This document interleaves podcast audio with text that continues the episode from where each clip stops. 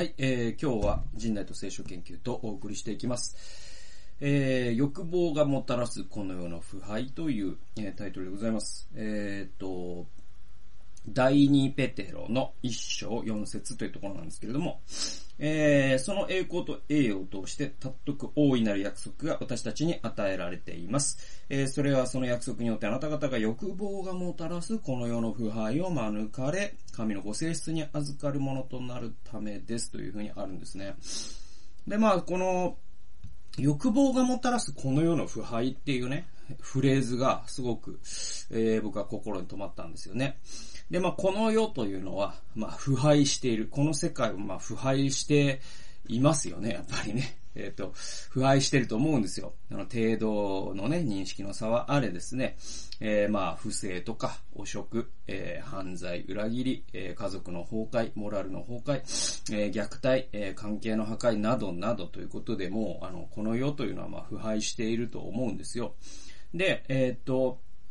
しかしこの世界の腐敗っていうのは、まあ、ここでペテロが指摘しているのは、欲望がこの世界の腐敗をもたらしているんだよ。そしてあなたたちは、キリスト者はその腐敗から逃れることができる。それはどう、どうやって逃れることができるかというと、この欲望というものから、えーこの5節から続くんですけれども、別なものを求めることによってっていうことなんですよ。じゃあ別なものって何なのと言いますと、だからこそあなた方はあらゆる熱意を傾けて、信仰には徳を、徳には知識を、知識には知性を、知性には忍耐を、忍耐には経験を、経験には兄弟愛を、兄弟愛には愛を加えなさいと。えー、っていう風に書かれているんですよね。だから、ああその、どうして、えーどうやって私たちはここから、その欲望がもたらすこの世の腐敗、この世界の腐敗から免れることができるか。そして神のご性質に預かり、キリストに似たものとされるということができるのか。で、これこそが私たちの最も大きな希望であり、この世を生きる希望の根幹なわけなんですよね。はい。で、キリスト者の希望っていうのはそういうものなんですよね。この世の欲望を満足させるということではなくて、えー、キリストに似たものとされることこそキリスト者の希望なんだよというのは聖書のメッセージでございまして。で、えっ、と、それは約束によって与えられるっていうんですね。で、しかしその約束を確かなものたらしめる必要があると。これ10節にあるんですね。えーですから兄弟たちは自分たちの飯と選びを確かなものとするように一層励みなさい。これらのことを行っているなら決してつまずくことはありませんと。で、あの、フーストンさんのね、本をずっと紹介していますけれども、おその、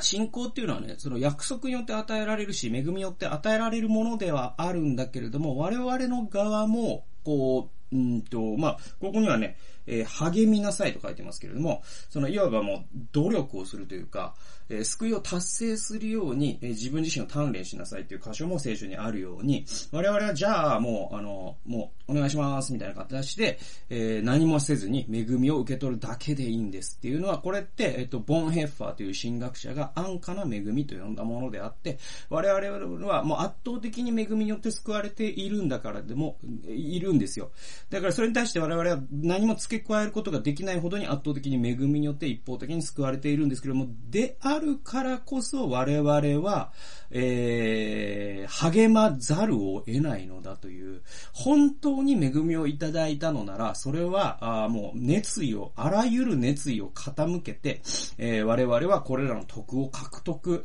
えーして自制していくっていうかですね、その、えーまあ、ここに書かれているリストがあるんですけれども、あらゆる熱意を傾けて信仰には徳を、徳には知識を、知識には自制を、自制には忍耐を、忍耐には経験を、経験には兄弟愛を、兄弟愛には愛を加える必要があると。えー我々はだから、えーし恵みによって救われているからこそ信仰に生きる必要があるし、徳を身につけないといけない。また、知識も身につけないといけない。えー自制も身につけないといけない。忍耐も働かせないといけない。また、敬虔に生きなきゃいけないし、兄弟愛を実践しなきゃいけないし、愛を実践しなきゃいけない。えーそれは、あその、なんだろう、それによって救われるからでは決してないんですよ。救われ、救いは無料なんですよ。だけれども、その無料の救いに驚いた時に、これらをしないはずがないっていうことがあるわけですよね。で、えー、まあ僕のデボーションのね、ノートを読み続けていきますと、えー、私はこれらに、え、これらに熱意を傾けているだろうか、熱心に信仰を働かせ、えー、徳と知識を身につけ、えー、知性と忍耐を働かせ、経験に生き、兄弟愛、愛を実践しているだろうかと。そうすることで私は欲望がもたらす腐敗を免れ、えー、神の性質に預かるものとなると。それが私の生きる希望なのだという、えー、ことなんですよね。で、欲欲望というものがこの世界を腐敗されて、ししているんだよっていうのは、まあ、あの、まあ、あの、おっしゃる通りとか本当にそうだなと思いますよね。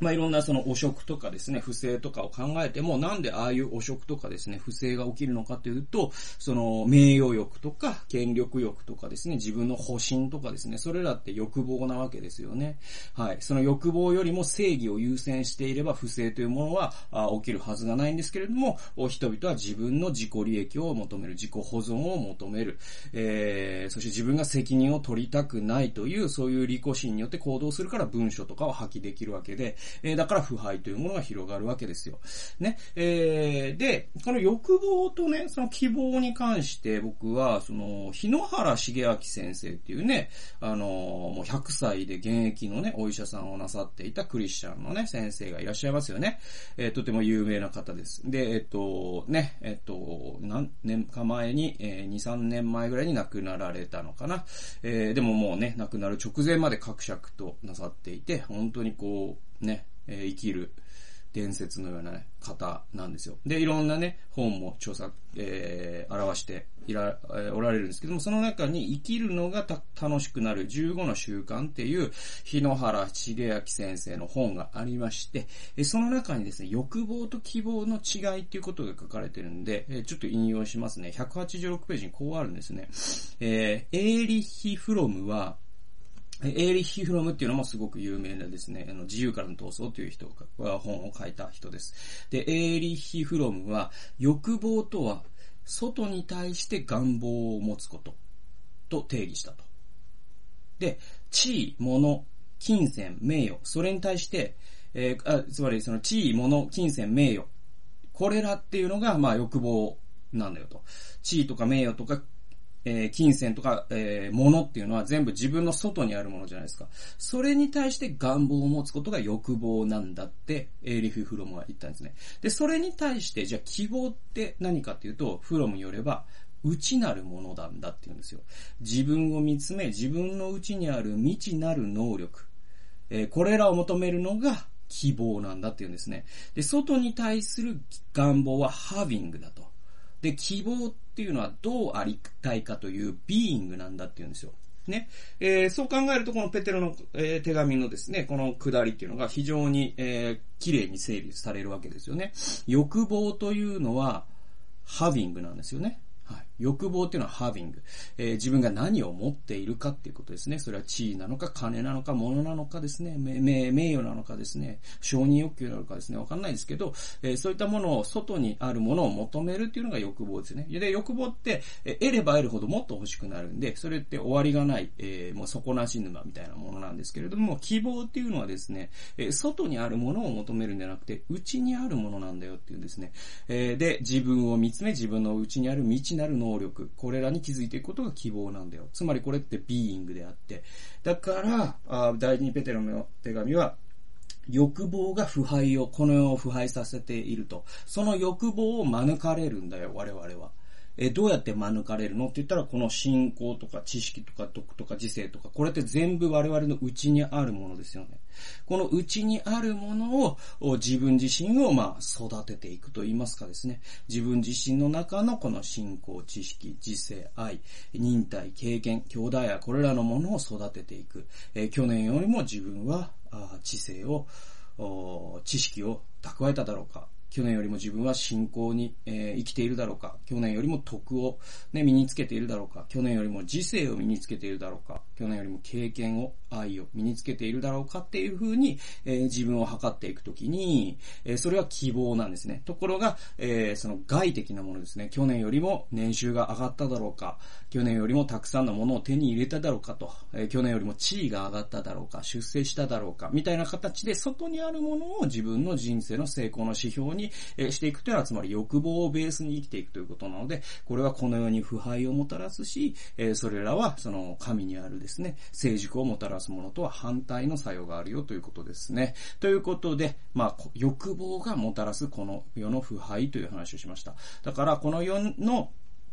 えー、この世がまあ腐敗しているというのは、みな、えー、この世界というのは欲望をベースにですね、動いているからであって、で、えっと、まあ、資本主義という、まあ、人類がですね、見つけた、あすごいシステムなんですよ。これによって、えー、人は豊かになりました。えー、100年前とは比べ物にならないですね、豊かな生活を我々はするようになったんですけれども、この資本主義というのは欲望を肯定することによって、それを制度に盛り込むことによって、まあ、経済全体が成長するという仕組みだったんだけれども、まあ、今のね、あの、新型コロナウイルスリスというのは実はその新本主義という、その制度自体が、あ果たして、うん、その持続可能だったんだろうかということを突きつけている、そういう自然の側からですね、突きつけられているという現実でもありますので、もう一度ですね、この欲望というものが果たして本当に全肯定してしまっていいんだろうか、ある一定の留保が必要なんじゃないだろうか、そしてそれと、それへのアンチテーゼとして内にある希望というものをいつも見つめ続けていかなければいけないんじゃないかっていうことを我々は、あ今この時代に問われている。るんじゃないかなと思っております。はい、最後まで聞いてくださってありがとうございました。それではまた次回の動画及び音源でお会いしましょう。さよなら。